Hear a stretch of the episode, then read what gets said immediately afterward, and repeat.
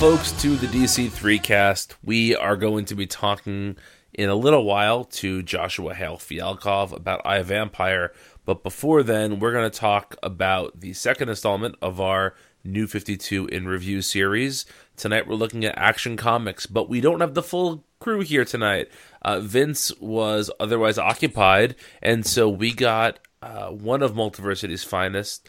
Alice W. Castle to sit in with us and talk action. So, Alice, be prepared to talk about the Packers, to make a Italian kissing fingers emoji, and oh, I'm so good at that now. and to I'm trying to think of a third Vince ism to do, and, and just just sound as midwestern as you can. Oh, I'm never going to do that. I don't even know how to do like a bad American accent. Never mind a specific region. Yeah. but Zach is here with me as always. I'm Brian, and we're going to talk about Action Comics. So, um, I think I speak for all of us when I say that when Morrison was announced as the writer of Action, I was very hopeful. This was yes. perhaps the creator on a new 52 project that I was most interested by because I just kind of have a funny story about that. Go ahead. Go ahead. Um so Action Comics is the first series that I started reading comics in single issues for. Um, before that, I was reading exclusively in trade paperbacks and was always like five years behind current comics. But like, I saw the news of like DC's rebooting everything, everything's going back to issue one. Grant Morrison is writing Action Comics, and I'd just read All Star Superman, and so that was that's literally the comic that's like why I'm on the podcast. That's like the starting point. Wow then you are the all, perfect all, person. It's all connected to talk about this. Um, I mean, perfect person's a bit much, but I am like the resident Superman fan at Multiversity. Although I have to say, I, I think for a couple years there, everybody was a little bit. I don't want to say afraid to let their Superman flag fly, fly, but I think there was so few great Superman comics out there that people mm-hmm. didn't talk about Superman as much. And I feel like once Superman gets good, everyone comes out of the woodwork as a closet Superman fan. so I feel like yeah. right now everybody's talking about how much they love Superman. Yeah, that's true. I, I, mean, I, I, think you have to kind of like get through the, the dark times to get remind everyone why they love Superman again. Mm-hmm. Yeah, so, Zach, what was your reaction to the Grant Morrison and Rags Morales announcement as the creative team on Action? Oh, this was my most anticipated book for sure, like no doubt. Um, because I, I, mean, you know, for a lot of the reasons Alice mentioned, like Morrison is probably my favorite comic book writer. Superman's my favorite superhero. Um, All Star Superman is one of my favorite books, and you know, Morrison had just come off of, or had basically just come off of his Batman run. I know he still had a little bit left, but um, I was just excited to see him do an in continuity Superman book, and I kind of just you know I was excited to see how it would differ from from All Star. Mm-hmm. Um, so yeah, I was extremely excited.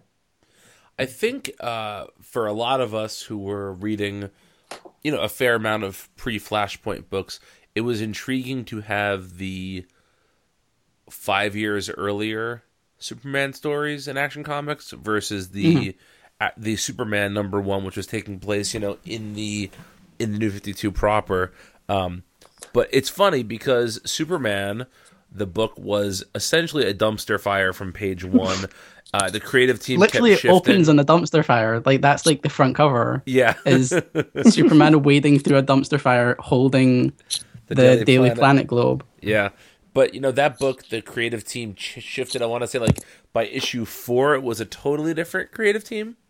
Yeah. Does that sound right? Um, I think it made it through six. Okay. Okay. I know I jumped on, I think, with seven, um, where was it was a different Giffen? story arc. Uh, yeah. And I lasted an issue before I was like, well, nope, this is not happening.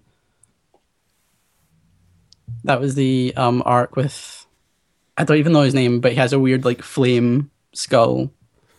that, uh, uh, Helspont. Yeah and five points to Zach. remember that? uh, yeah, but I, I, think all of us were pretty excited about the Morrison run. But I feel like for a lot of people, it didn't live up to the hype. Par- probably because the hype was All Star Superman, and as we all yeah, know, I don't know if it could have lived up to the hype unless it literally was All Star Superman 2. Right, exactly. So, um, I guess let's just start talking about Morrison's arc or Morrison's run in general. His run lasted from issue number one through issue number 18 Um, including the zero issue. Yes, and he had backups from Sholly Fish for a lot of that. So good. Yeah, So good. uh, we on the DC3 are big Sholly Fish supporters and want him to get an in continuity DC book very, very, very Definitely, fast. definitely. Um, but what are some moments that stood out to you guys from this run?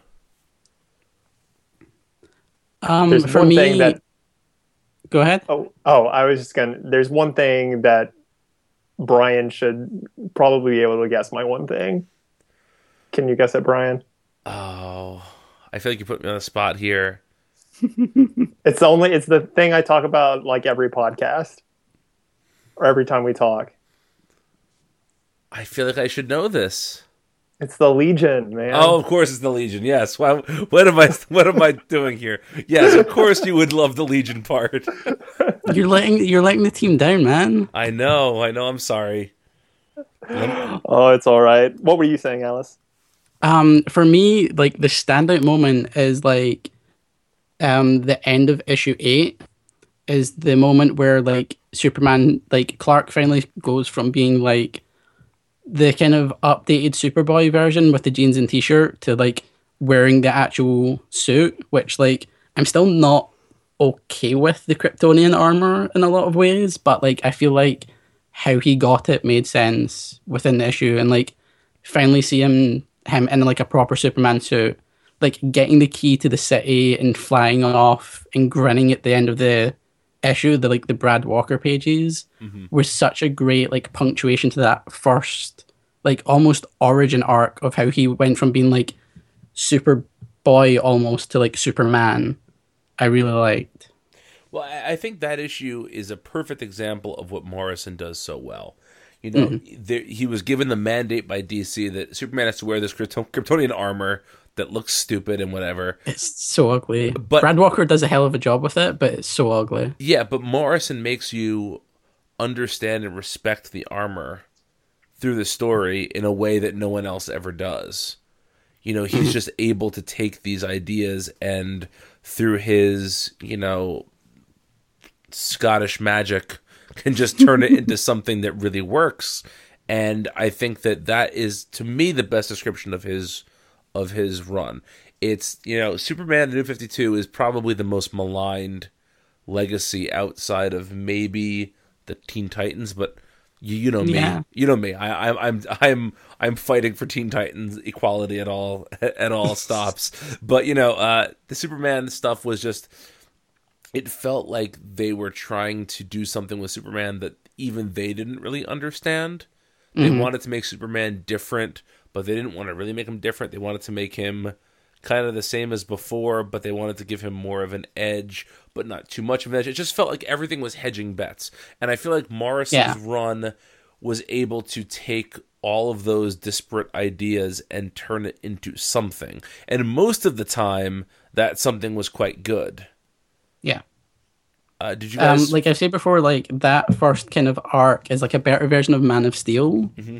um, where like Superman starts off, he's kind of like he is kind of an asshole in the beginning, where he's really brash. He he'll like just run headlong into situations, but Morrison kind of presents that in a way that makes sense for like someone who's like in his early twenties and has like amazing power, and just kind of goes like, well, no one else is gonna like stop this terrible thing from happening. I'm to go do it. And he doesn't really think through to the end of that. It's like he kind of takes that kind of action comics title to the like logical conclusion of like Superman's just going to do stuff. And sometimes the consequences aren't great. And like the city kind of turns against him by like issue four, I think. Mm-hmm. Like he's saving people and they're like, well, you didn't save us properly, or like we're still afraid of you because you're an alien. But like by the time you get to like issue eight, after the whole like Brainiac stuff, where like Superman's like jumping into space, which is an amazing point of that issue. um, he's like able to win back the people and like become like actual Superman again. I love that issue so much. I'll talk about it forever. I can't disagree with that. I, mean, I- No. I think that's a pretty succinct description of it. I know there are lots of people who dislike the Morrison run when it comes to the quote modern day because he was forced to deal with even more terrible ideas from DC. Yeah. Well, th- Um, there's that weird middle arc where he changes his name to like John Clark, I think. Johnny Clark. Johnny Clark, yeah. Fighter. And Oh, it it's- lasts for like three issues, I think. And Mhm. then it is back to normal again.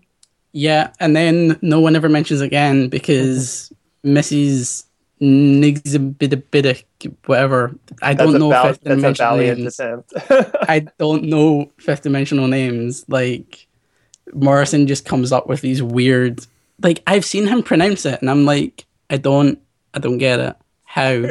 but um, she like erases it from time or something with a wish, right. Like- yes. maybe, or she erased the other time Superman died from Doomsday, which people reference a lot, and I don't like. I could never figure out if they were referencing like actual 1993 Death of Superman. It's weird. Once he like starts messing with time, the comic gets so convoluted. I'm like, it's still it's still good to me, but like I had a hard time kind of figuring out what was happening for a while there. And if you have a hard time, Alice, imagine like, you know, new comic reader picking it up. Oh yeah, like this is after I've read Final Crisis, where I'm like used to Morrison's weird, like will write a comic with zero exposition, but multiverse shaking events are happening. You're And I'm totally like, cool with like whistling know. a song through time, but you Oh, know, good. but a lot oh of people God. just can't do it. Which I don't fault them for. No, I but- understand. Darkseid hates music though. Yeah. Oh, I know. I get it. I love that comic so I love that page. I have no problem with that whatsoever. But again, I can understand why people who like a more straightforward comic could possibly have have trouble with that, and that's totally Right. fair. Because it does But- start off pretty straightforward, Yes, and then just It he, he takes the fifth dimension to like his conclusion right. um of just weird like nonsensical plot lines and i'm just like mate c- calm it down a bit calm it down just a wee bit But I will say that I feel like maybe, and I might be exaggerating a little bit, but I feel like of all the New 52 books, this was the one that actually felt like something different. Um, you know, Morrison like wasn't afraid to shake things up. Um, whereas like most everything else I felt like was just kind of like a like an ultimates version of the DCU, you know, whereas this felt like something really unique for the most part.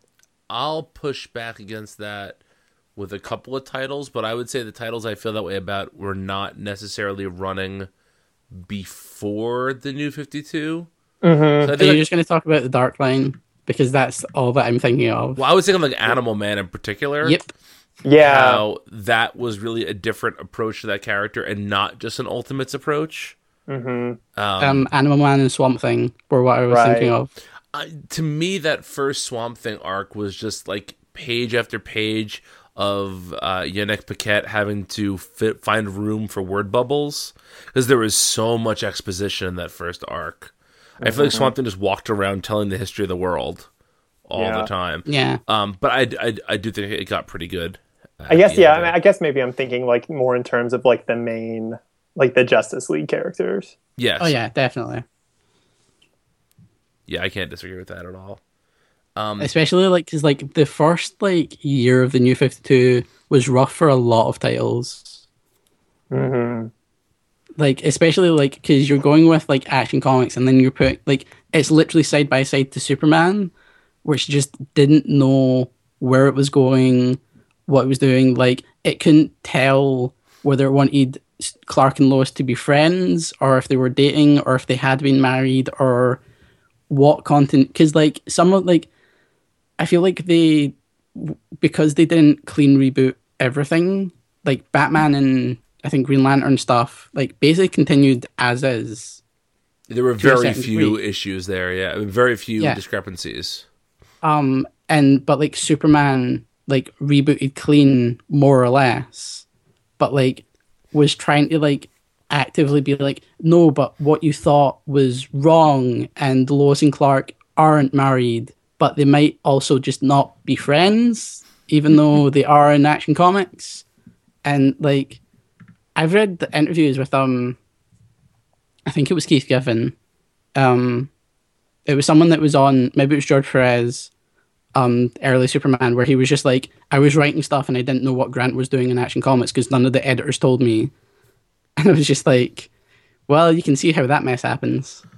Oh, Eddie Berganza. Still editing the Superbooks. I don't know how. I genuinely don't know how. I'm gonna I'm gonna hold off the story I know until after the show's over. so sorry, listeners. Uh, but yeah.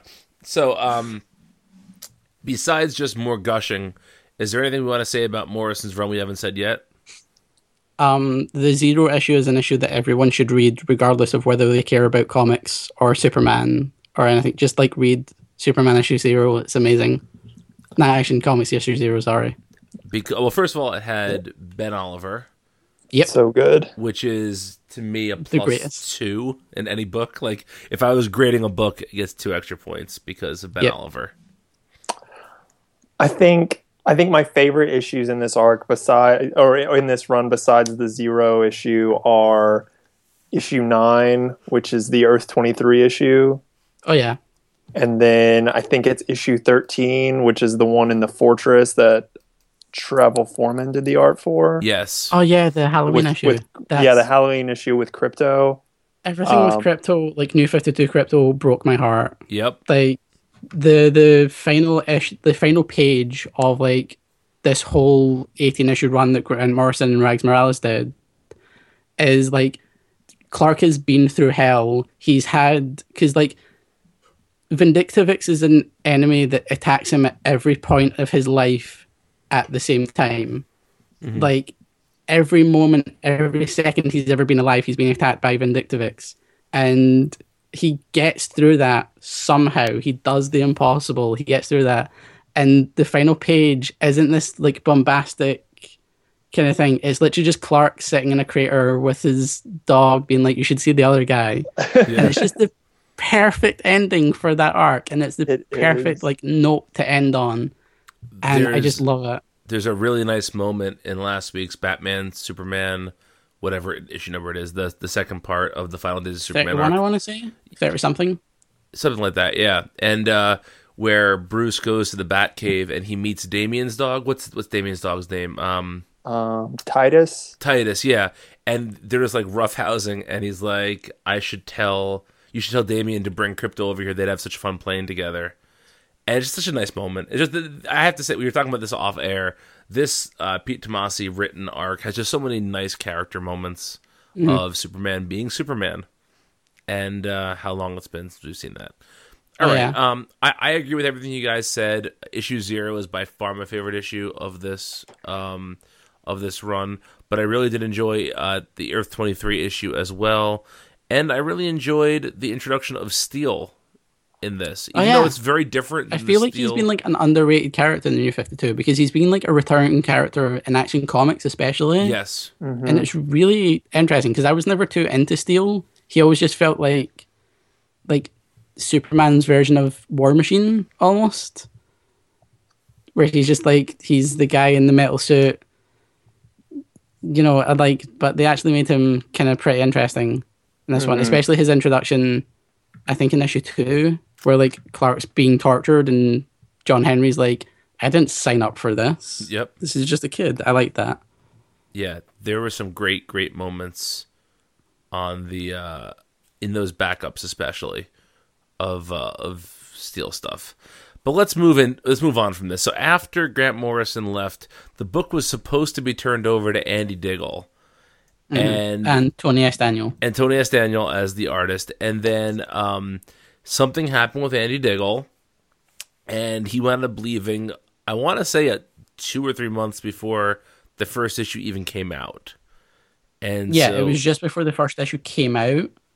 and that kind of left because they ended up doing three issues. That left the second and third issue with like a plot, but Tony S. Daniel had to step in and script it, if I remember correctly. Yeah, I want to say he even, or at least maybe the rumor was that he rescripted the first Diggle issue too.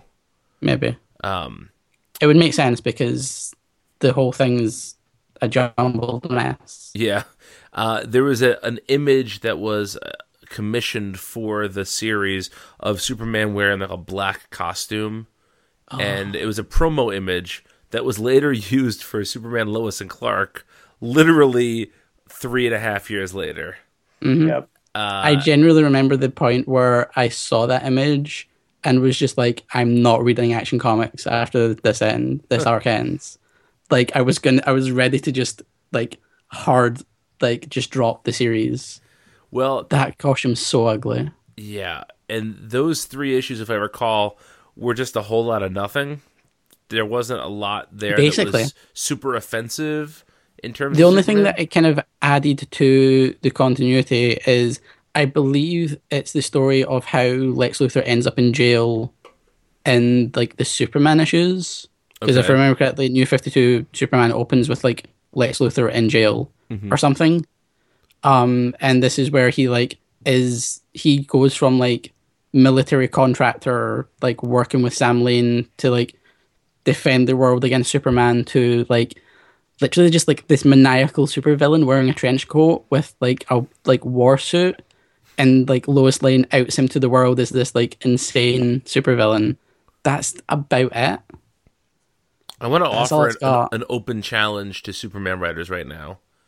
Can we go five years without Lois Lane outing somebody for something? I feel like that's all she does anymore.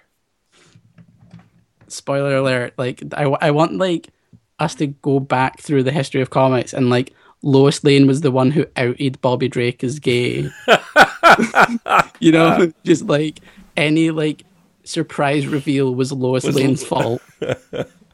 That would make a great like Tumblr, just like Photoshop headlines of Lois Lane revealing things. I- That's your assignment, Alice. Good on that. Yeah, I like. I have a lot of ideas already. That's great. this might happen. All right, Um, awesome. But yeah, like the thing that always got me about this arc is it opened with issue 19. And I don't know if anyone remembers this, but all of the 19 issues were the Uh-huh. weird fold out covers. The WTF where- ones. yeah. Yes. Where like half of the image is like folded in and it's a big surprise. And I don't think any of them actually mattered. I don't think any of them were like either a surprise in the cover or mattered in the story, especially not this one because this like the full image is like Superman's punching someone and it's like Superman's greatest enemy and the surprise is that it's Jimmy Olsen mm-hmm.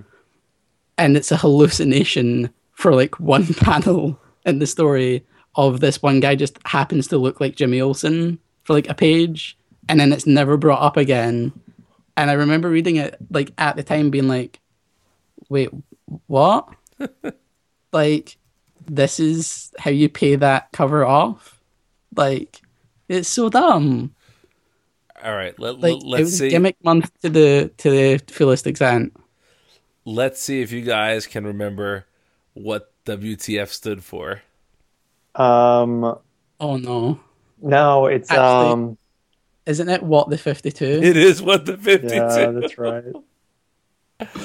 Oh, DC.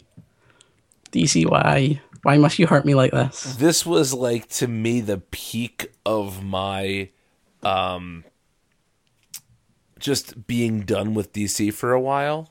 Yeah. Like this was it was after all the initial goodwill of the new 52 had worn off. It was before new books were com- I think this is might this is not quite around the time when James Robinson was leaving Earth 2, but it wasn't that far away from this time. It was just all of the all of the like residue of the new 52 was was gone and it was just the the slimy underbelly that was left. yeah, we were all kind of like all the like, because like the new 52 never really had that like shininess that Right. like even if we even as we like look forward to um like Rebirth. Like there are some books that are like really shiny and new and like we're talking about them. Like I never felt like New 52 had that outside of like maybe like Scott and like the Dark Line and Action Comics with Grant Morrison. Like a lot of them were just kind of like, oh, is is that it? Is that your big like push? And then after a couple of months, we were like, after like a year, we were just like, oh, this is bad. This isn't great. And this was kind of the point of Action Comics where it was just like nose diving into the ground. I just sent you guys in the group chat uh, all the WTF covers. I'm, I'm Oh, looking at them right now. And oh no. some of these make absolutely no sense.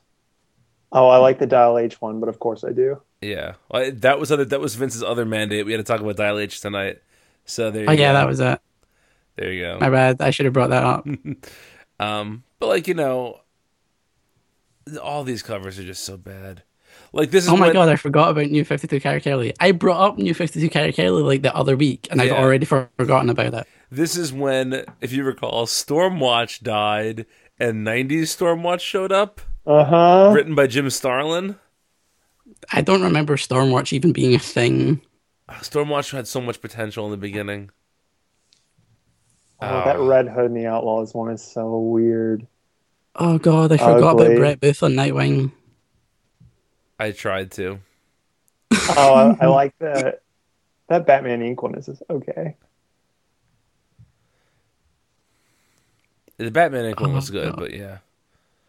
Oh man, these were bad. Oh my god, remember the 900 in Yep. Detective Yeah. Comic? Which I think what was it? It was like the, That- the 900 block or something yeah, in the in the story. yeah, it was a city block, Yeah. and this is the That's first dumb. moment where DC was like, "Oh shit, we lost all our uh, legacy here. We could have done a huge 900th issue." And now we can't. We have to do a crappy 299 story about a block in Gotham. I love how we've just descended into giving out about early New 52. Oh, it was se- they, they charged 7.99 for that. Did they really? Yeah. Oh god. Yeah. It was it was a big oversized thing cuz I think I actually reviewed that issue for the site. Okay. Remember that Frank Miller cover to the Detective Comics anniversary issue? Oh, Uh-huh. With Catwoman? that. Catwoman, Yep. yeah. Oh, that was so bad. Yeah. How do you get him to do that and then be like, hey, do you want to do Dark Knight 3? Or Donkey Kong 3, as I've been calling it. Dark Knight 3, the Aryan race. Yeah. um, okay. I've just been doing this so that we can avoid talking about Scott Lobdell taking over Action Comics. Well, I was just going to say we have to get to that now, but it, there is a Ah. little intermezzo in the Scott Lobdell run, which is the Villains Month. which wasn't much better. No, uh, Ooh. Vince, Zach, and I joke which about getting "I survived Villains Month" tattoos because the three of us had to cover all those issues. Yeah, I remember that. Like that was like the early days of like that was like proto Secret Warriors. Yep. Of just like putting yourself through hell to review comics. Mhm. Uh, Yeah. Um, but we those are God's work. Thank you. But th- those were uh, pretty bad, as was Lobdell's arc. I can't tell you one thing about Lobdell's arc. So, Alice, can you fill me in? what did Um, I forget?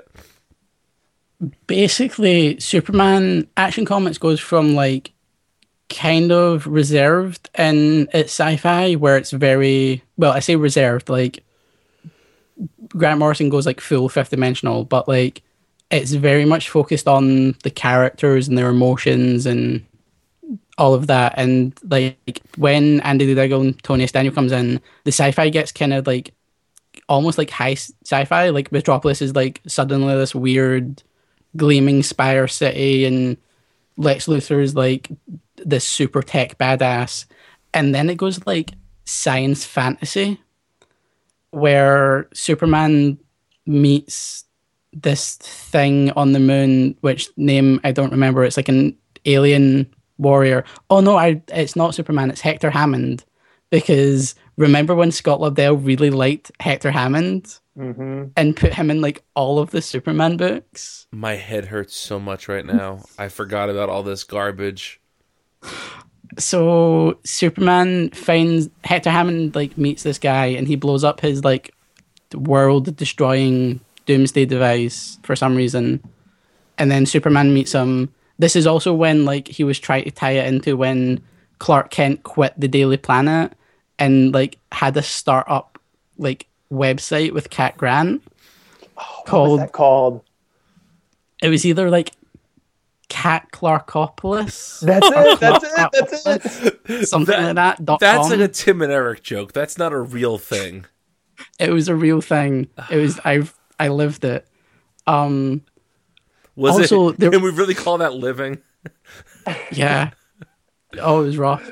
Um Clark is at a movie premiere and there's a there's like the actor in the film is like his last role and as soon as Clark sees him he like smells what does he calls it? It's like infinitum or an infinitium, like some like made up metal, and X-rays him, and he has like a robot skeleton, and it's never brought up again. like genuinely, I don't know what happened to that plot point, but there's just an actor out there with a metal skeleton made up of this like impossible mineral, and it's So Wolverine, like- essentially. yeah, but like Alan Rickman as Wolverine was kind of the vibe I was getting. And yeah, then it turns out that it's this terrible, evil force that's threatening an ancient alien civilization where they have like, they look like World of Warcraft orcs and that they have green skin and like tusks and all of the dudes have like huge armor and the, the like queen is wearing like literally like suction cup metal bra with like no like straps and like a loincloth and that's it. I'm just And I listening just kind of, to what you're saying, and I feel like uh, it's just some kind of weird fever dream that it kind of was. And then like as, as soon as superman sees him he like he like introduces himself as literally just like hey i'm superman. Sup. Pretty much. Which is not a bad introduction for superman. That's kind of chill. And then like the guy like punches superman and superman just like spits the dummy out and wails on him and he's like in his narration he's like you know next time i'm not going to give them the benefit of the doubt i'm just going to show up and punch someone in the face and that kind of sums up scott lobdell's superman to me And Zack Um, Snyder's Superman. Yeah, like you can see the like direct parallel. Um. Anyway, like long story short, it's like a two issue arc where, um, Superman eventually like stabs this like ancient evil in the heart, where it's like it's this guy's dead heart that was thrown into space, that was like resurrected by magic, and has like an endoskeleton made up of dead planets. And Superman stabs it through the heart with a sword and becomes the like leader of the alien people's planet. And that's it i don't know that was like i like i'm trying to remember it as best as i can it's like some kind of doctor who villain where every time i try to remember it like the memory just goes further and further away it doesn't want to be remembered and then like the third issue like tied into Cyber and Superman, but I didn't read that because like screw Cyber. Honestly. So here's the big question. Okay. Which is worse? Scott Lobdell's action comic stuff? Or is Scott Lobdell still writing Red Hood and the Outlaws for Rebirth? like what's worse? Like what what's worse for comics overall? Okay.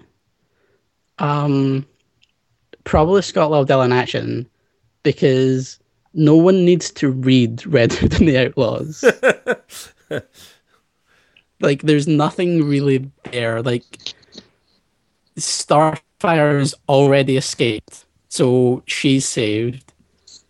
I don't care about Jason Todd. DC doesn't care about Roy Harper. But I do, And, like, I do. whoever so the new Outlaws is, it's like, I yeah, that's true. It's Bizarro and Artemis. Yeah, and like some like I read that in the solicit, and I'm like Artemis, like they're letting Wonder Woman characters outside of Wonder Woman books now. What kind of DC is this? One that's giving us false hope. Uh-huh. But yeah, no, I'd, I'd definitely rather him be on a book that I don't have to read than be on a Superman book. Because this was at the point where he was writing both Action Comics and Superman. Yeah, Those were some dark times.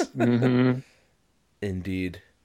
And he was dabbling in Superboy a little bit too, wasn't he? Yes, he was. yeah, he was writing Superman Boy, which I don't think anyone needs to talk about New 52 Superboy. I will defend. There was one issue that uh, Frank Barbiere wrote that I really enjoyed. Maybe it Yeah, that's the, not surprising. maybe it was the Future's End I think it was, yeah. issue. Because that came off of the Aaron Kuder run, which yes, which I also was, was- was not- better. yeah, yeah. and it, that came on after the Justin Jordan run, which started really well. And then kind of got editorially hijacked, I think. Yeah. Yeah, no comment on that. Um, I Didn't can tell they, those like- stories later too? Replace, like, the original, like, Kon-El with, Yes, like, with a Clark and different- Lois's son? Like, genetic clone son or something? Mhm. Yes, Who I only have- ever heard about he- this title from hearsay, and I just, I never actually bothered to read it. Yeah. And I think their their clone son was evil too, wasn't he? I believe so. Of course. The, like, New 52 Superboy is summed up to me by that cover of him and Krypto, like, where he's like huge red eyes that are like, he looks like Cyclops, and like Krypto's this like a monster wolfhound. And I just kind of go, like, yeah, no, I don't need to read that. But after all of this, we get to the I guess the We get the upswing again. Yeah, the, the mm-hmm. the final creative team before this Super League slash the Final Days of Superman finale to the New Fifty Two Superman. Yeah, we much. Was it? Yeah, right. It's I Yeah, pretty much. Like, like I think at a certain point. Okay, no, introduce him first.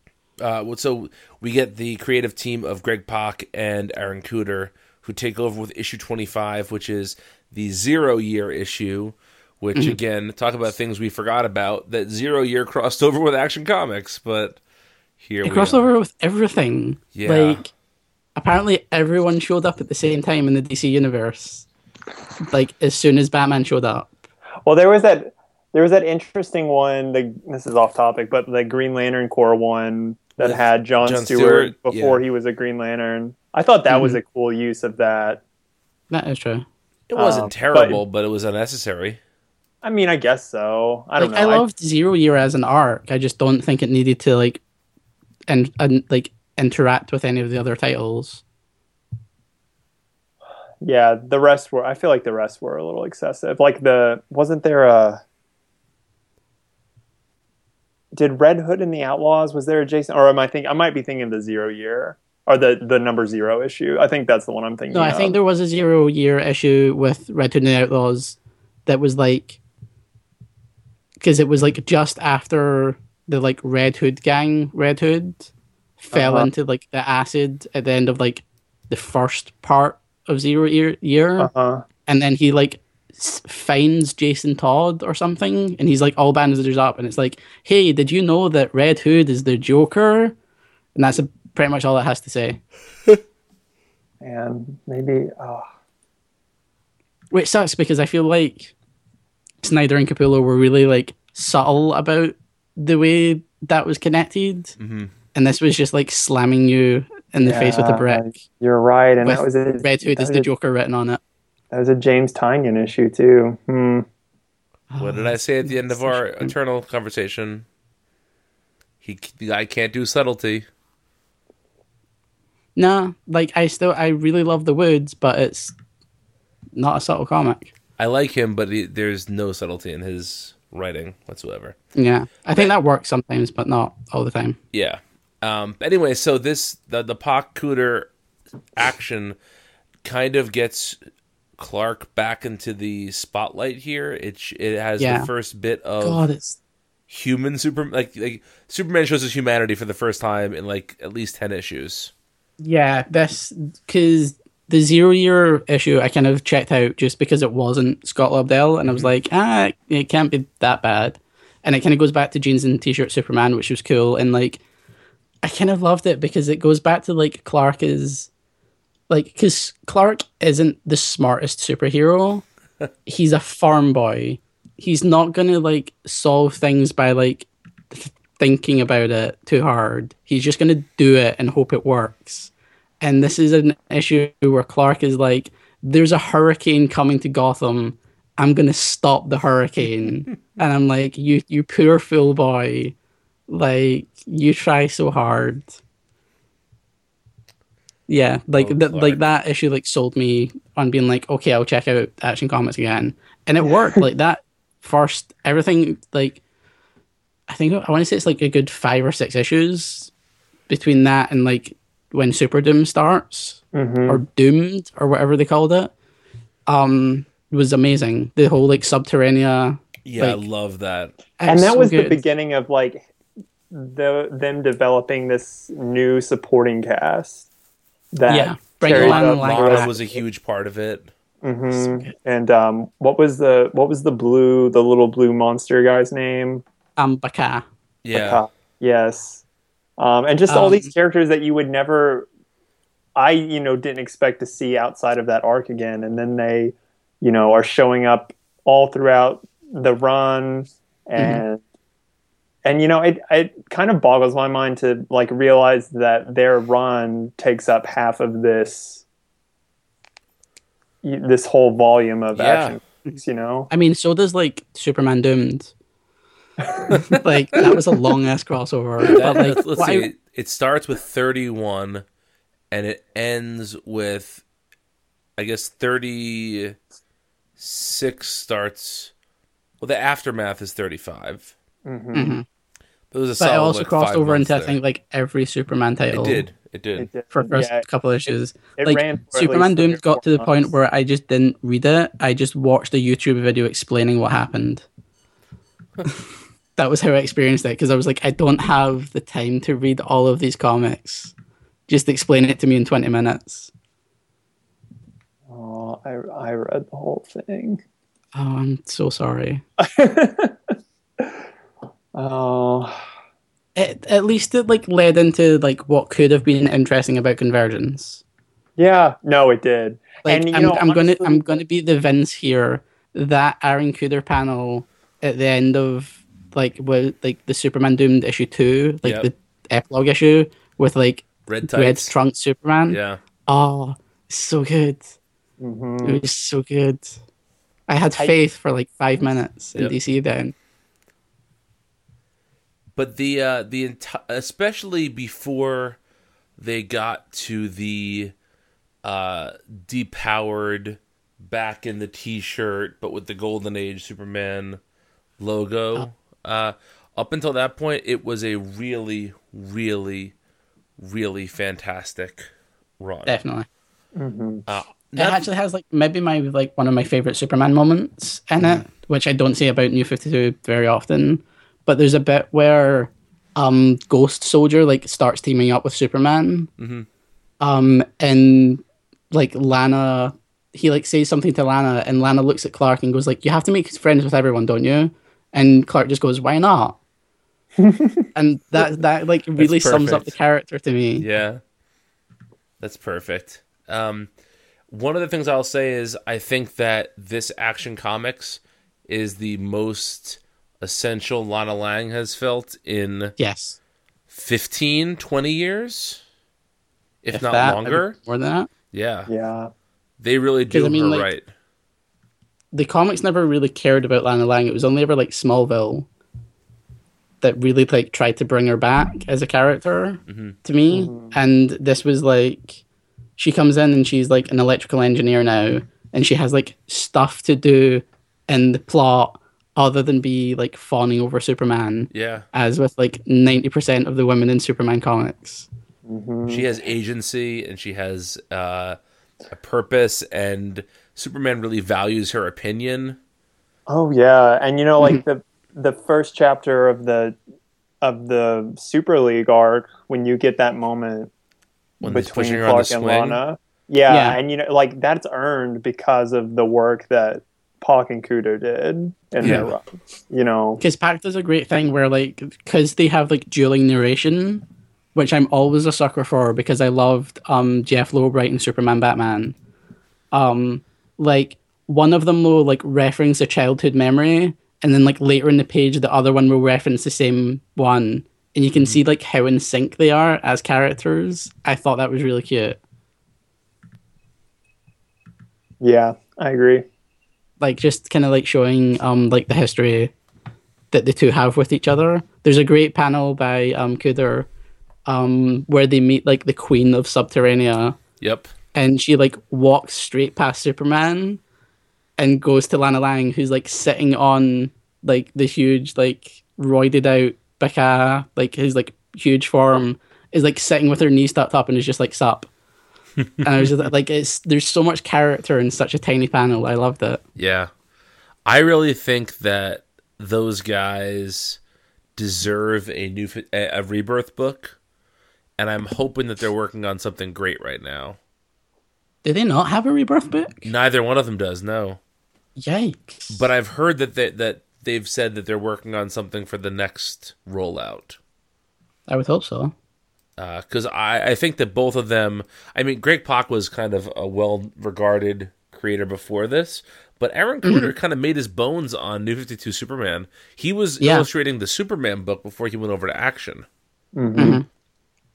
and uh, you know, I, I can't really say anything negative about their run. Who did the colors for Aaron Kuder? I think it's Because- Wil Quintana is his name.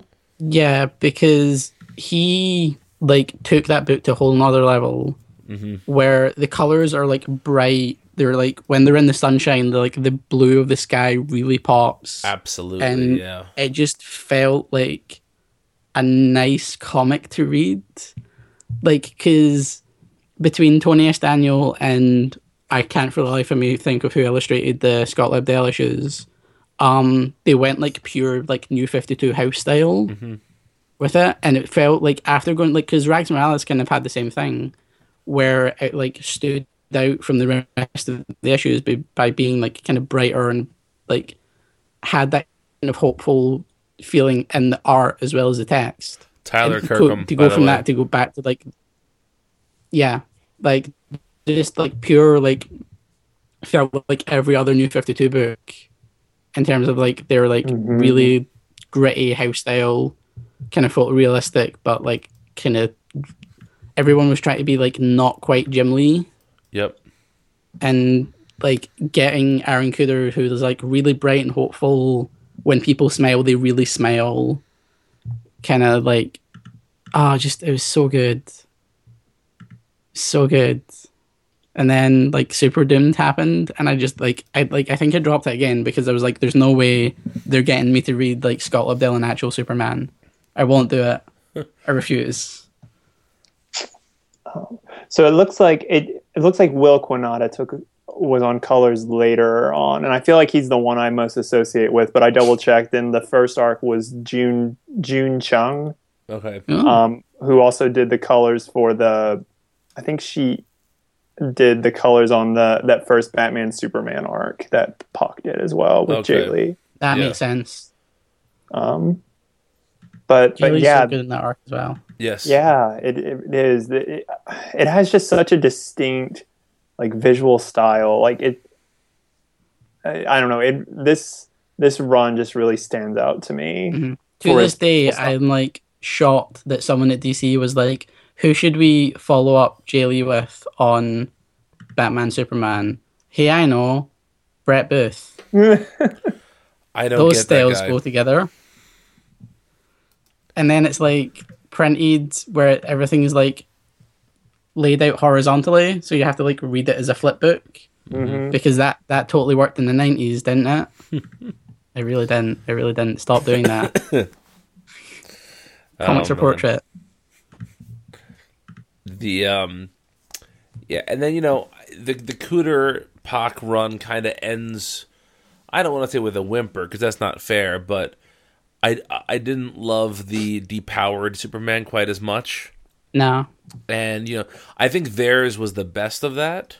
Mhm. There are some pretty good moments and buried in there Mm-hmm. with the whole like I think it's called Kentville, Yes, where like like a suburb of Metropolis is taken over by people who like support Superman. yeah, But like I just really didn't like the attempt to make Superman a street level hero.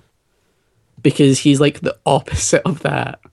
hmm and like he like I, like I just remember seeing like the first images. I think it was like an Aaron Kuder image where he's got the buzz cut, he's got the t-shirt, he's got like taped up wrists Yep. with like blood on them, and I just I sighed so hard, and I was just like, you got it so right, and then you're just getting it so wrong right afterwards. Mm-hmm. but thankfully those guys stayed on the book, and they hmm. made it readable. Because oh, anybody else would have been, you know, just terrible, absolutely terrible. Yeah. And you know, it's actually it's, it's interesting because I, when I think of New Fifty Two Superman, I think of disappointment more or less. but you got to realize on Action Comics, more than half the entire run was pretty good. Yeah. yeah. One like zero through eighteen is quite good, and mm-hmm. then twenty five through fifty, w- disregarding the Doom stuff, is pretty good too. So then, so then maybe a good place to wrap up this conversation because we are way over our half hour. We tried We to keep this on. Uh, That's like, probably my fault. I did that. it's all of our. we- can't keep a schedule to save our lives. But you know, um, why do we feel that New Fifty Two Superman is a disappointment? If we can look at action and say this was more or less good, is it that the Superman book itself was such a uh, Probably. I think it was fire? just yeah, it was the state of Superman just in general across Like, all I've said all that- books. like Action Comics does a great attempt of kind of pushing him towards a Superman that would be interesting to read, but like it's built the character in New Fifty Two is built on like a broken foundation almost, where like whoever is at editorial, be it Dan Didio, Jim Lee, like I can point blame and not really know, but like there was this like synced in feeling that like Superman needs to be isolated, he needs to be tortured, he needs to be like some grim and gritty hero, and that's not who Superman is. right? Is the simple fact. And there are writers on Action Comics more so than Superman that were like trying to pull him away from that as much as they could. Grant Morrison certainly tried to pull him away from that. Greg Pak certainly tried to pull him away from that. Um, Sholly Fisch definitely tried to pull him away from that. And you look at like the creative teams on Superman, and they kind of either they went whole hog into that, like Scott Lobdell, or they were never really given a chance to do anything interesting with it, like pretty much everything else. I haven't read much of Gene Yang's run on it, so I can't really comment on his style. But being part of the whole, like, I like, I, it just reminds me of like Bendis Maleev of Daredevil, where he like has no like his secret identity's lost. He's pure street level. He's beating up criminals. I was expecting him to like announce himself as kingpin of Metropolis at one point, you know, and it's just. Ah, I've said that like Action Comics has like the highest highs and lowest lows, and I really do mean that because for every like great issue like like zero or like the twenty five like kind of arc, I had to sit through Scott Lobdell's writing, and there's never been a lower low than that. hmm That's kind of all I got. Yeah, I'm yeah, I'm flipping through the list of Justice League or not of Superman, and Lobdell is on that book in some shape or form up until issue 31, which is when Johns takes over, or he takes Johns comes on 32. From Mm-hmm. what issue did Lobdell start? Um, Like I want to say like around the same time as the zero issues were coming it out, was so I want to say like thirteen. zero. Yeah, he he did the zero and then took over at 13. Wow. Um, That yes was just that me remembering that, not I'm taking over. Um, So yeah, he's on so- that book for a while, and you look at the arcs that he goes through. Like he's so into Hector Hammond, and I don't understand why. He's like the only person I know that is like, yeah, let's write a story with Hector Hammond in it. He's like DC's MODOK to me, where I'm just like, get this giant head out of my comics. I don't care. And then just, yeah, it kind of just flip flops around the place until, like, I really liked Johns' arc. Um, I, I think I reviewed a couple issues for that for the site. There were some really great moments in that, but once Superman got the like solar flare power, like ninety percent of like Yang's run, I think it was, um, or like the like truth arc or whatever it was, he like ends every encounter by just doing Solar, solar flare. flare. Yeah. and destroying everything around him. And I'm like, it's not like a wrestling finishing move. Like you don't have to use it. Like you don't have to just like hit L two and win. Like you can give him like ah that power is like one of the worst things to happen to Superman in New Fifty Two because it just like Superman already has like a million get out of jail free cards with his powers. Yep. You know, like you have to work to present a challenge for Superman. That's why it's tough to write him. And the challenge should be like putting other people in danger that he has to like try and save. Like that's there's a great panel that Greg Pak and Aaron Kuder do where he's like, Oh, there's like so many people in trouble over here and I've like I've just been gutted by Ghost Soldier and this is gonna be impossible, but I have to do it anyway. And that's Superman and like giving him the solar flare is just like oh he just gets to like do heat vision to everyone and blow everything up and that's it encounter over Yeah, it was a it was a weird choice for sure. I Because really there hope. there were a few issues where it was like every other issue he did the solar flare. Yeah.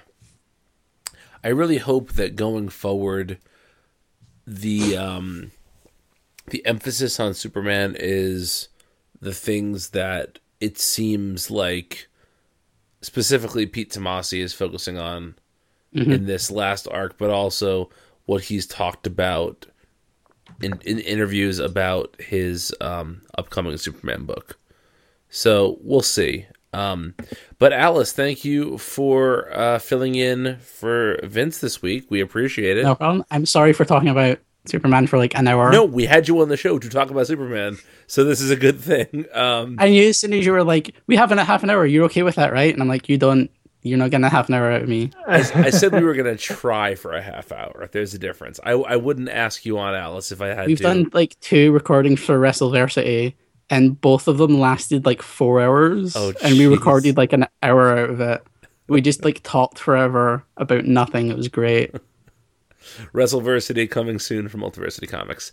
Um, Yeah, hopefully. I like. I can't wait for people to listen to that. it, will be uh, first thing next week. It looks like or end of this week. So coming soon. Um, by the time you hear this, listeners, WrestleVersity should be available on Multiversity. Go listen to me, Jess, and James talk about how many wrestlers died at WrestleMania because there were a lot. There's Uh, so many. for hot takes like that, as well as links to stuff that she writes and just other general merriment. Where can folks find you on Twitter, Alice? I am at Fall of the Poets on Twitter, where you can see me just kind of giving out about Superman, crying about Star Wars, and being somehow more Scottish than I am in real life. Uh, who was the amazing person that retweeted you this week or followed you? Um, who was it? I don't know. W- Didn't Mark Millar follow you? Oh yeah, Jesus, I forgot about that. That was weird. Um, I wrote a thing for panels um about Dawn of Justice, and Mark Millar like saw that, tweeted it, and followed me, and I was just like, oh no. Now I can't talk about Civil War ever again. Whoops. Zach, if people Sorry, want Mark, to if you're listening to this. Zach, if people want to follow you, where would they do so? If they, I don't know why they wanted to. I, I don't say anything interesting, but I'm at SirFox89. And uh, I am at Brian needs a nap. But and you can always follow Vince at VJ underscore O S T R O W S K I.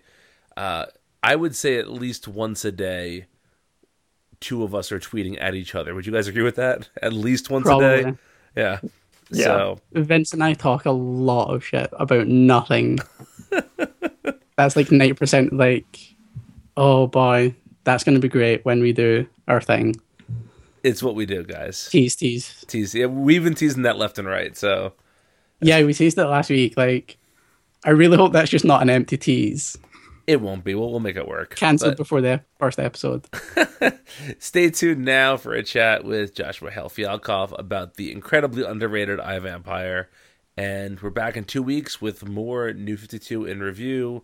We'll have another Multiversity staffer on as a guest. We'll have another creator interview. And until then, have a wonderful night and never forget Lobdell. And read more Superman. Hey kids, do you like comics? Do you like in depth interviews with your favorite creators and interesting discussion about the medium? Do you enjoy different accents?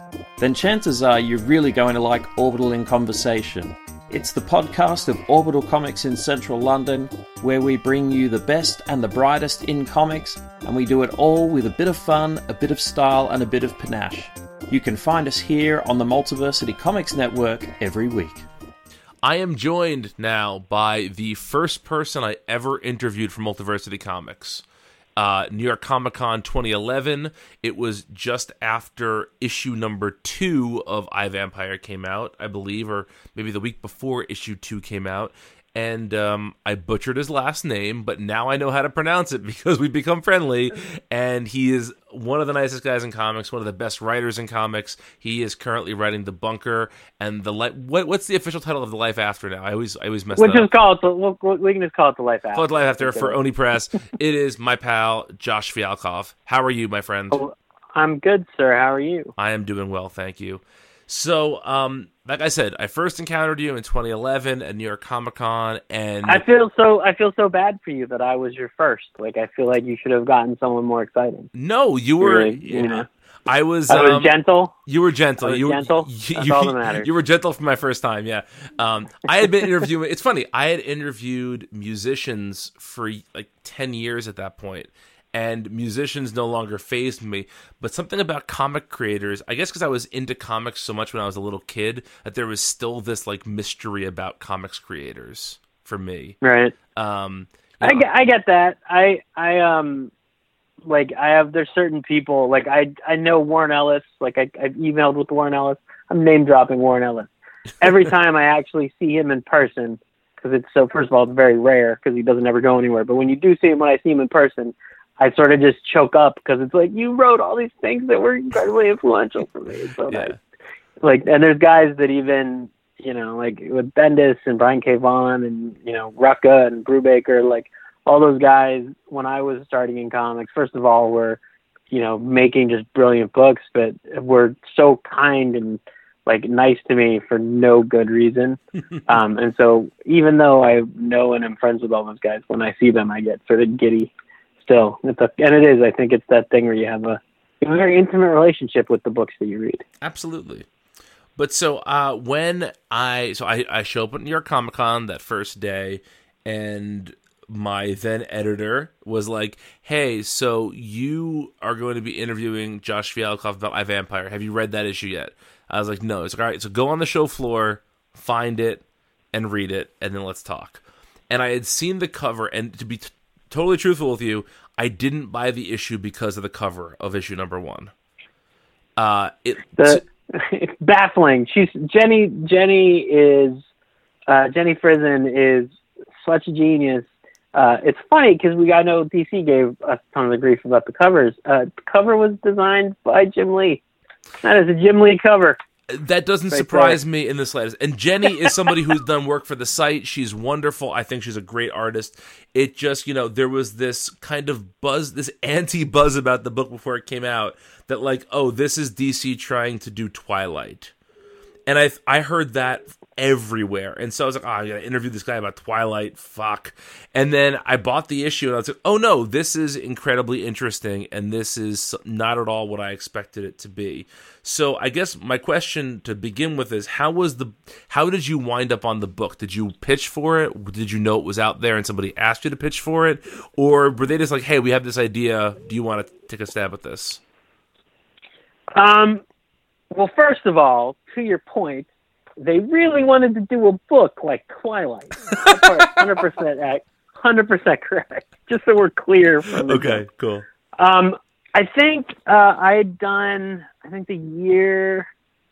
Oh Christ, I can't remember what the order was. I did a book called Tumor Mm-hmm. uh, that was originally published by Archaia and is uh, being republished by Oni Press later this year. Um, that was nominated for a bunch of Harvey Awards and an Eisner Award. Um, and then I followed that up with a graphic novel called uh, Echoes, which uh, was put up by Top Cow uh, through Image, and that actually there's actually an anniver- a new version of that. I'm getting plugged in. I didn't even mean to. I'm doing so good at this. Um, and uh, Echoes is a like weird, dark psychological horror book. Um, and then I wrote, and this is what I think did it is I had a uh, I wrote a series of vampire. I adapted a series of vampire uh, romance novels for um, oh Christ, I don't even know for Macmillan, I think, for like one of the book publishers, um, which were New York Times bestsellers. Uh, and I think that like so the combination of like that guy got nominated for awards, and he wrote this uh, best-selling horror uh, vampire book. Um, had they actually read anything I'd written, I'm pretty sure they would not have hired me to write a vampire book because my, uh, you know, like I grew up loving all that, like loving monsters, loving Dracula, and specific, you know, I grew up with Hammer movies, and like I'm bananas for them. I'm the same way. Uh, but my interest in like traditional monsters is pretty low. Um, but so they came to me and they said, uh, "Did you do you remember uh, a book that uh, J.M. DeMatteis uh, and oh God, who drew the original book? I can't even remember. Mike Ploog? that sounds so right. I've it's been a long time since I've thought about this stuff. Um, but yeah, they asked, you know, had I read? It was in it was in one of the original. Um, it was in the House of Mystery anthology, um, and uh, you know, they asked if I knew it, and I oh, it's Tom Sutton. Sorry, Tom Sutton drew it. Um, they asked if I'd read it, and I'm a huge anthology nerd. I love like if I could do anything in the world, it would be right for right for crime and horror anthologies. Um, so I was a huge fan when they asked like the one guy. I was one guy who was like, "Fuck yeah, I'm vampire, let's do it." Um, so I, you know, I got. Uh, Christ, it's been so. I literally have not thought about this in so long. Um, I got. Uh, I knew Will Moss because he had interviewed me uh, when he was a reporter before he was an editor, and I think when when they were looking for people, you know, he was a big fan of my creator-owned books, uh, and he put me up to to Matt Idelson for the job. And I had lunch with Matt Idelson, and uh, if ever I have met a person with a personality match for me, it is Matt Idelson, because he is a sarcastic, slightly mean, but like very well-meaning dude.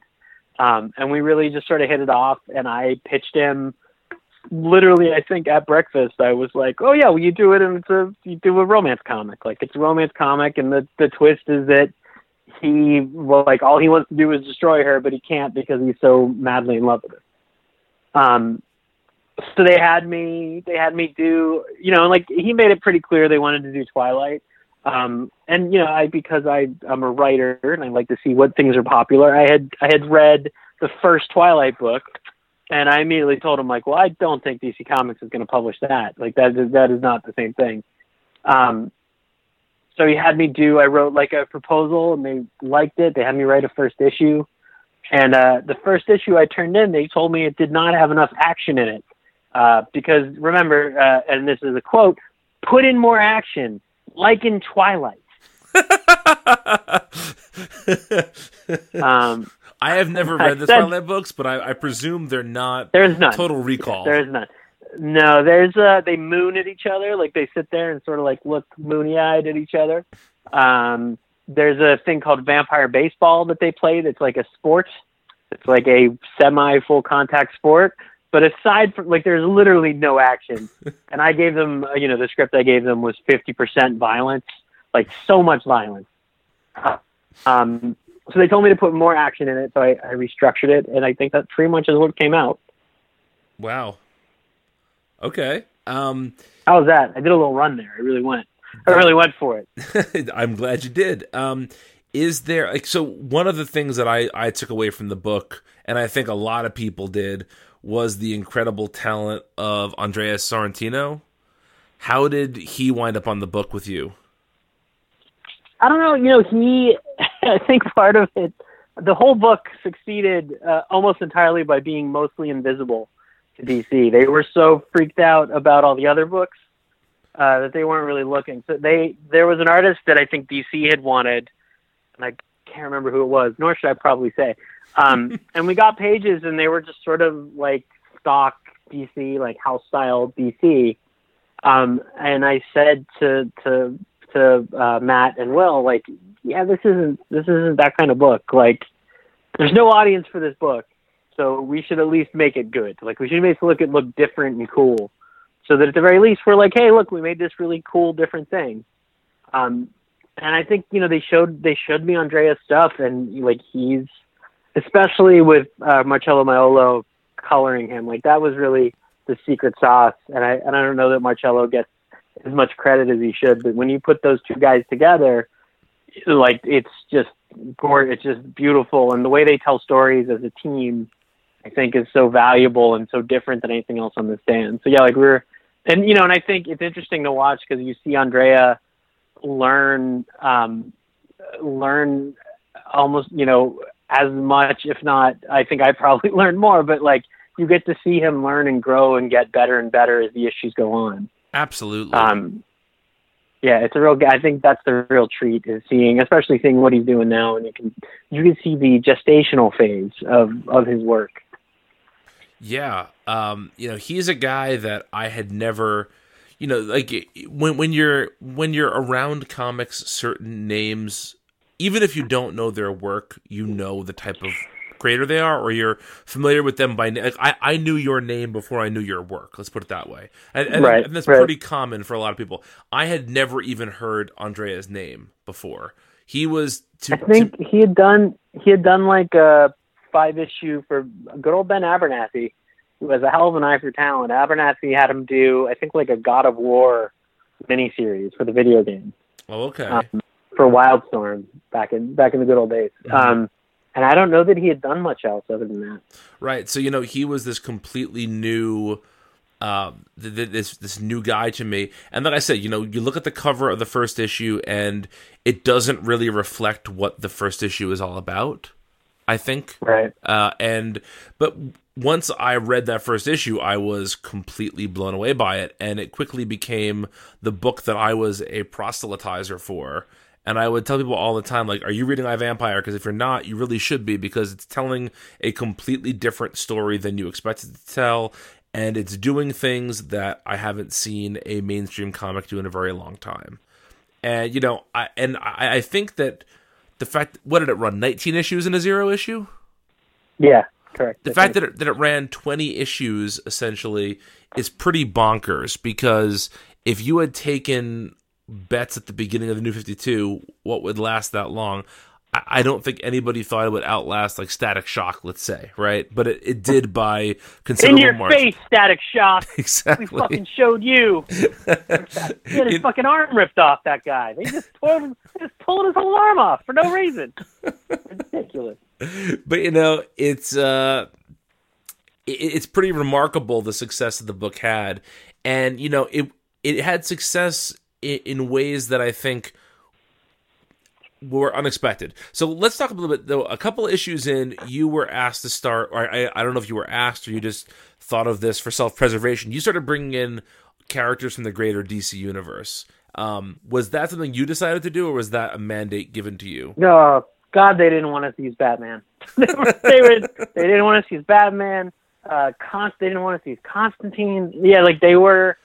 Because uh, they had this thing where they were like, we really want to have all the books stand alone, which I which I get, um, but at the same time, like we had to put references into the other books, and it was this like weird thing where you're like, well, if you're gonna talk about them, like just fucking show them.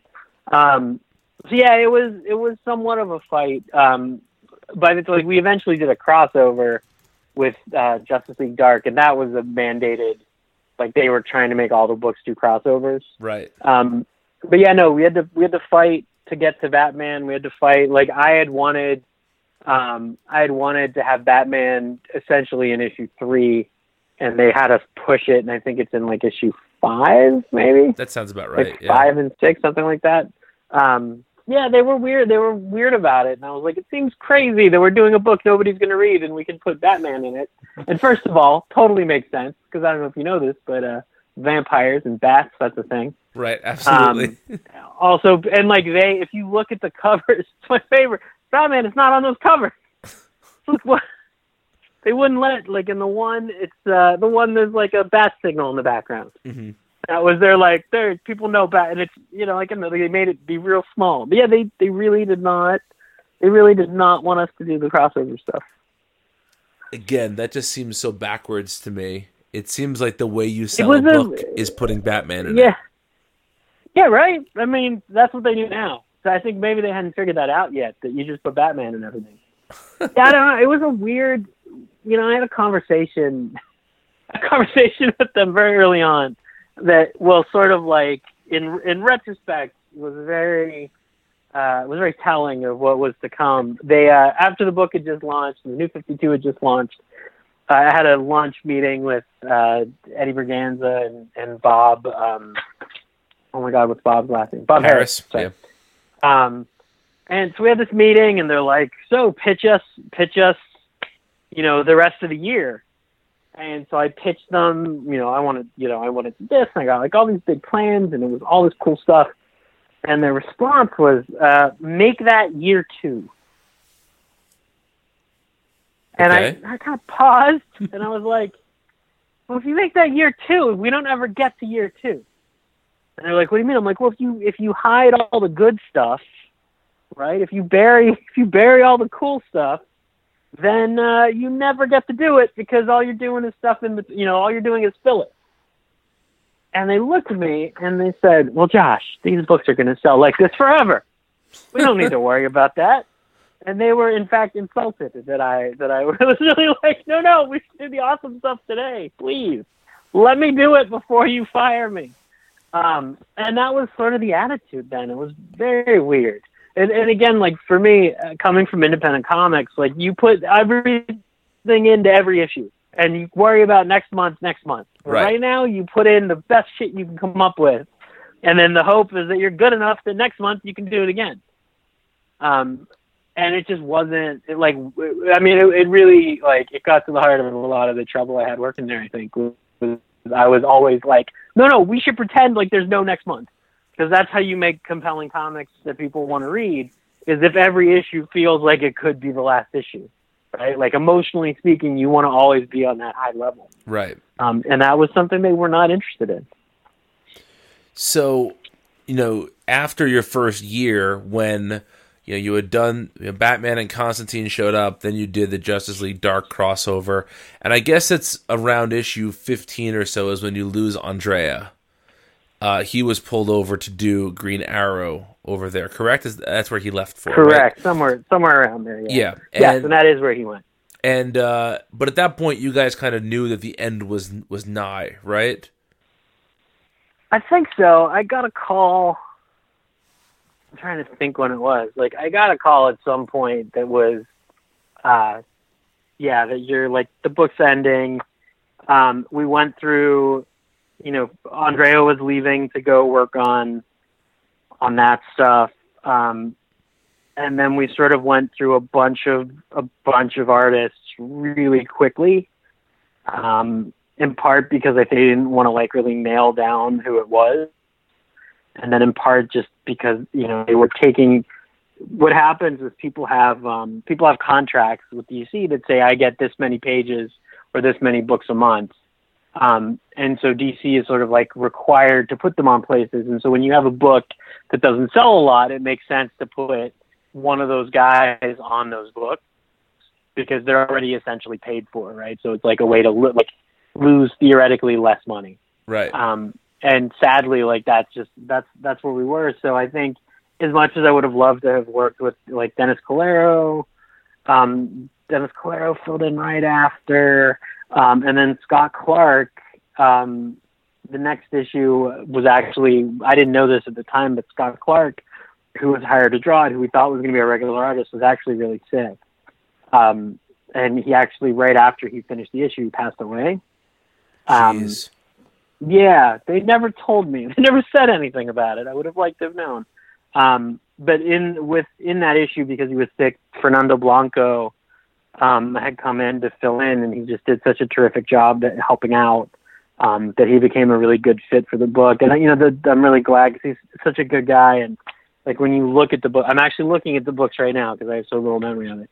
Um, when you look at the books, like you see him again growing and just getting better and better.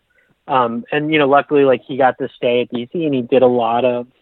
Um, God, what did he work on? He worked on the the Trinity War, hmm like that Trinity War miniseries thing with Pandora. Um, he worked, you know, so he got to do more stuff. And you know, that's it's sad, especially now that everything, essentially every book is double shipping. Like what was what was really nice about working with Andrea for that long and then getting to like with with Fernando for you know a few issues is like when the more you work with somebody, the better your work gets. Right, the Mhm. more you sort of get to know each other and get to understand each other, the better it is. So you know, by the time Andrea was leaving the book, like I think we were really good together. Like we Absolutely. had really, really clicked and understood each other. Um, just in time for him to leave. Sons of bitches. But then he was able to come back for the finale, if I recall correctly, right? Yeah, he drew. I don't know if he drew all of it, but I think he drew chunks of it. Mm-hmm. If I remember. Um, and he did all of our covers, which was nice. He, take, he took over from issue six or so, I think. Yeah.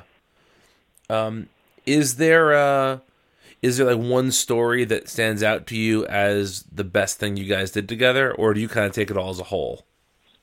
I think the zero issue, um, the zero issue was like, uh, of all, I mean, I had a lot of duress under my time there, but the zero issue was pretty close to the most duress. Um, and it was really like, it was brutal to write. Um, and it literally sort of what I, the end up, the version that actually was published was me saying like, this is what I'm going to do. If you guys don't like it, it was nice working with you. um, and uh, they published it and didn't fire me, so that's good, I guess.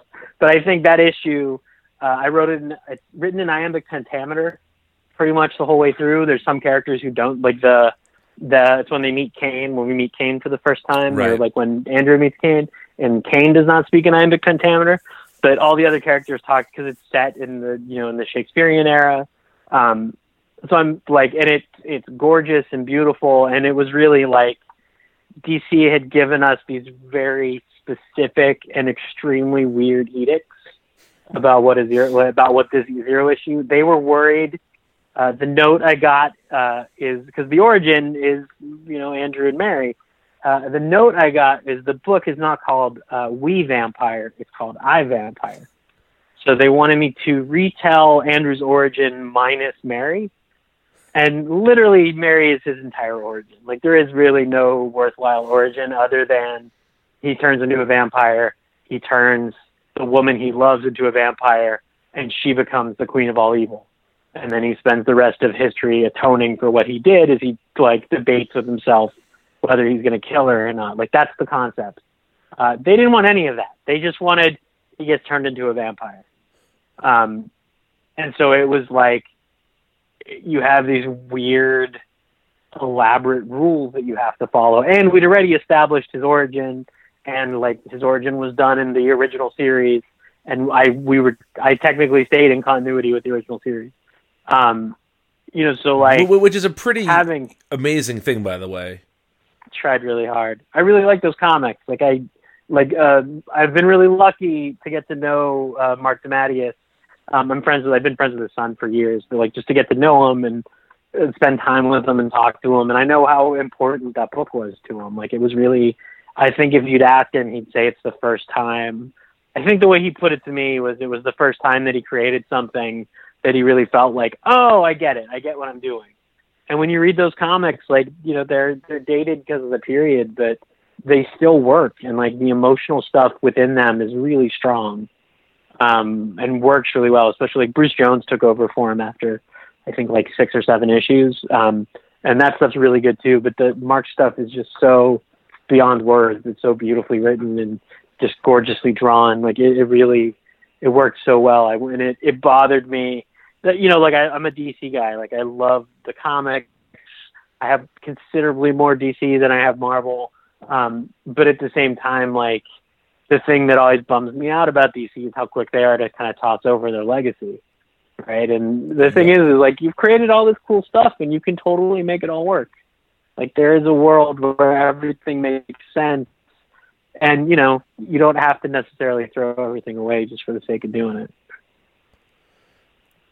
Yeah, that's the current administration doesn't always believe that. But that's a whole. I mean, story. look, I you know the other the other side of it. I can't believe the words to defend Dan DiDio are about to leave my mouth, because I've literally never said them before. But I think part of the thing is, you know, comics are really fucking confusing now.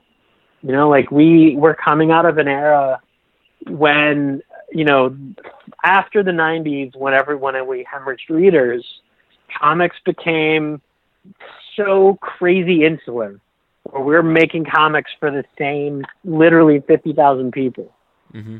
you know like and so because of that the books became so small like so tiny in terms of scope because you're limited by what stuff is. I think there's a there's good ways to do it and there's bad ways. I look at the work that James Robinson did, a lot of Geoff Johns' work specifically, um, the work that Mark Waid did when he was there. Like those are guys who understand how to do all of it.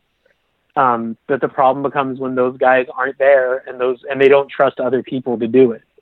Um, and I think probably again in praise of DC, probably the best thing they've done is kind of let Geoff Johns have a bit more of the creative reins because that guy knows how to do it. Yeah.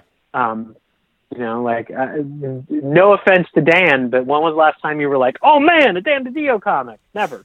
it's never happened, and likely never will. But when you see a fucking Geoff Johns comic, you get excited because you know it's going to be good. Um, and I think like that mentality is really wasn't particularly fostered back then. Mm-hmm. So, and kudos to Geoff for you know stepping up and sort of taking it. Uh, is there a?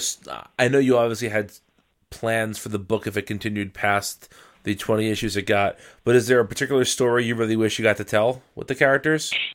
We were going to do, um, Brian Buccellato uh, is a good friend of mine, and I love and Francis as well.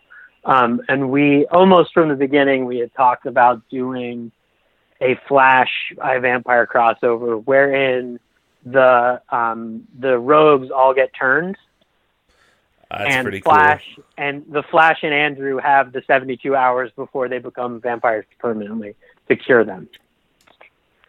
That was our like that was that was part of what got pushed from year one was my like no that's awesome you dummy please let me do that so it would have been like an event that and you know that was Flash was one of the top selling books and like it would have I think it would have really given us a nice spotlight and beyond that like I think it would have been a fucking cool story that is a very cool idea. Yeah. Wow. Still get sad. Yeah. Still get sad thinking about it. So you know, looking back, You know, like, but but the other thing, you, you know, you said it before too, was like, there's no fucking way this book should have lasted as long as it did, and like a lot of that is off the back of you know, off the back of the success of the New Fifty Two, and specifically, you know, John Cunningham and David Hyde. Um, John Cunningham is still there, and David Hyde, who uh, is off on his own doing like he has his own PR firm now. Um, those guys really like they believed in the book and they pushed for it and fought for it and like they're the ones they're actually the champions of the book. Like they're the reason anybody bothered uh, to read the book. You know, like it was really there. And I know you know they wanted to cancel the book multiple times, and it was really those two guys saying like, no, this book's going to do really well in the bookstore market. Just like hang on. And I think all three volumes are New York Times bestsellers. That has to feel You know, satisfying. that's, that's them. Yeah, it's nice. Look, it would have been nicer if it kept running. But Well, yeah, absolutely. no, it's, it's nice to know. It's nice to know, and it's still like I get royalty checks every quarter. Like it still sells. There's still people finding it, which is nice, and I think it drives people to my other books, which is really nice. Like that's that's the benefit of working at the big two that you don't get. Um, that you don't get doing your own stuff is you get eyeballs that you wouldn't necessarily get. Uh, so looking back on the book, you know, obviously there's there's regret it didn't last longer. There's that amazing sending flash crossover that I wish had happened. but what are sort of your overall takeaways from your time on the book? Um, I uh, a lot of it was learning the difference between what you own and what they own. Um, the problem, the problem, and the hardship of, of work for hire comics is that you're sort of you're expected to treat it like everything's creator owned, right? The the amount of work versus the amount of reward. Like the real reward is making something amazing, you know, and uh, and so because of that, it's really hard to just say like, well, this is the thing they want and they own it. Um, and I think it takes a very specific type of personality to be able to do that. Um, and so the thing I really learned is, you know, I'm not, I'm not one of the people who can do it. Like I, uh, I love comics. I love what we did on the book specifically because it's idiosyncratic and because it's us and it's our voice. And I know that that's sort of the specific thing they were really not happy with. that was like their, they, they would give us notes like, why is, why aren't the colors brighter? and you're like, really? You can't see that it's gorgeous? like, in they they wanted a DC book, and we gave them this fucking essentially a Vertigo book. Well, that, You know, yeah, like we that- we that's a good point. I, I think that your book feels in a lot of ways like what Vertigo books felt like in the first five years of Vertigo. yeah. That I mean, that was my like my intent was that like I. You know, I never thought of Swamp Thing as not taking place in the DC universe. Like, that's Right. why wouldn't it be? And you know, those books are the ones because the thing is, is people can hold it in their heads. People aren't like, well, hold on a second. So there's vampires and Batman. That makes no sense. Like everyone's fucking they can cope. There's nothing any more outlandish about Superman about a vampire than there is about Superman. You know, like Right. they're all just as silly as each other. Um, and that was sort of like that's how I looked at it. And and again, you know, I kind of knew pretty early on that my days my days there would be limited, and so I just I and and again, it's a lesson that you know I don't know that I took everywhere else, but really like I learned that you just you do you you fight for what's good, and if you fight for what's good, you know, I, again, like that book still sells. Like that book has there's a new they just did a new pressing a new printing of uh of volume one. You know, I'm like I think it's the third printing. I could be wrong. Mhm. And hey, that's the thing that like had I just done had I had all of us just sort of done what they wanted, I don't think it would have been true. And so, you know, my my uh my star burned my star burned bright and fast. and I don't know that I would I don't know that I would do it any differently today. All right, so if if folks have not checked out, checked out this book, I hope they have. And if folks want to check out more of your writing, uh, give us a quick rundown of what you're doing in the next few months. I don't like to think about it. Um, let's see. So uh, we're actually I haven't I don't know you and I haven't even talked about this. We're actually wrapping up this volume of the bunker. Okay. Uh, Wow, so I didn't know issue that. 19, issue 19. We haven't really talked about it. It's been sort of like it's. I finished 18 uh, a couple weeks ago, or like a month ago, and realized like, oh, I think we're done. Weird. we just sort of got to the end. Um, so I'm writing 19 right now. Joe's just I just got layouts from 18. As soon as I hang up, I'm gonna go look at layouts from 18. Um, so yeah, there's four. There's gonna be four volumes, four trade paperbacks from Oni Press of the bunker with Joe Infurnari, um, which is uh, what the top. The pitch for that is it's about a, uh group of friends find a military-style bunker that contains letters from their future selves, telling them that they are going to cause the apocalypse. Um, and each of them must decide whether they're going to give up their hopes and dreams in order to save the world. I've said this so many times; it just flows right out of me. You've said it at Um, least three times yeah. to me, but I, in case somebody hasn't heard this, I right? want I I, want to make sure that Yeah, they're right. aware of it. So yeah, So that's it's like a relation. It's like a science. It's a I call it lo-fi sci-fi. It's barely science fiction. It's all about relationships and like a little bit about science fiction. Um, and then I do a book called The Life After with uh, Gabo, also for Oni Press, and that is a guy who wakes up in afterlife for suicide, doesn't remember killing himself or know how he got there, and then uh, goes on an epic adventure with Ernest Hemingway. so in that one, our third, the third trade paperback is going to be out shortly, um, and the next arc starts soon after. Uh, I got a new book. Also, I'm doing everything at Oni. I signed an exclusive with Oni recently. Um, so I'm doing a book called Jeff Steinberg, Champion of Earth, that I co-wrote uh, with Tony Fleecs, who also drew it. Um, and that one is uh, the biggest douchebag in the world is chosen as our defender um, in order to prevent us from uh, being completely destroyed, completely decimated by aliens. Um, and it's sort of like a weirdo slacker comedy that is like astonishingly funny for how not funny my other books are. Um, I think your books are always Tony. funny. Really? No, thank you. Yeah. I try. I try. They're very bleak. They're very bleak books. When, when the Um, Hemingway reveal happened in the life after, I thought I was reading it wrong because I was like, "There's no way fucking Fialkov is gonna put Hemingway in this book," and then like, no, he did, and that's awesome. I got my like of all of my uh, many uh, shameful accomplishments. I got contacted by a guy who was doing a uh, who was doing a presentation for the Hemingway Society uh, about Ernest Hemingway's portrayal in media, specifically in comics. And I don't want to toot my own horn in the most weird way possible, but apparently I have written the most accurate Hemingway in the history of comic books. So fuck you, everybody else who's used Hemingway, which doesn't feel like a lot of people. Probably Does not not. feel like a lot of people. not a lot. Um, yeah, so that I love. I'm crazy about that book. Like it's it's. Uh, I love everything I do, but Life After I feel like is the is the underread underread little gem.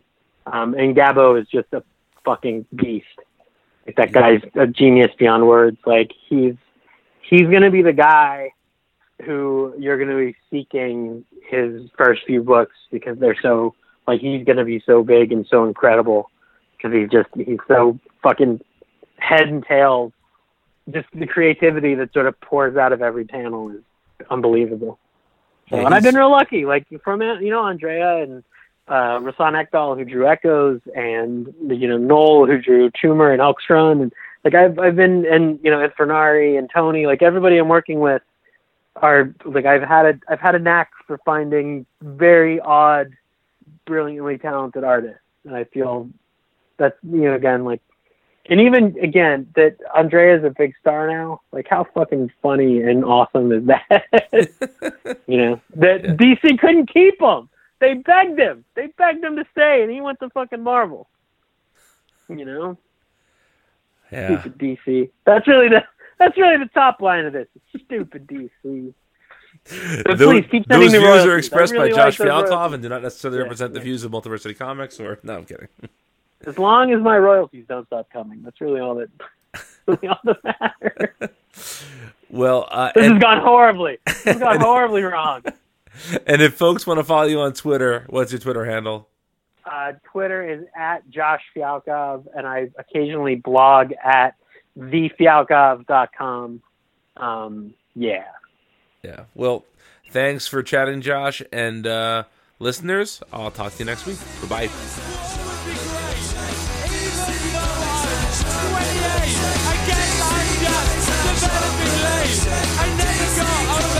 Sweet, sweet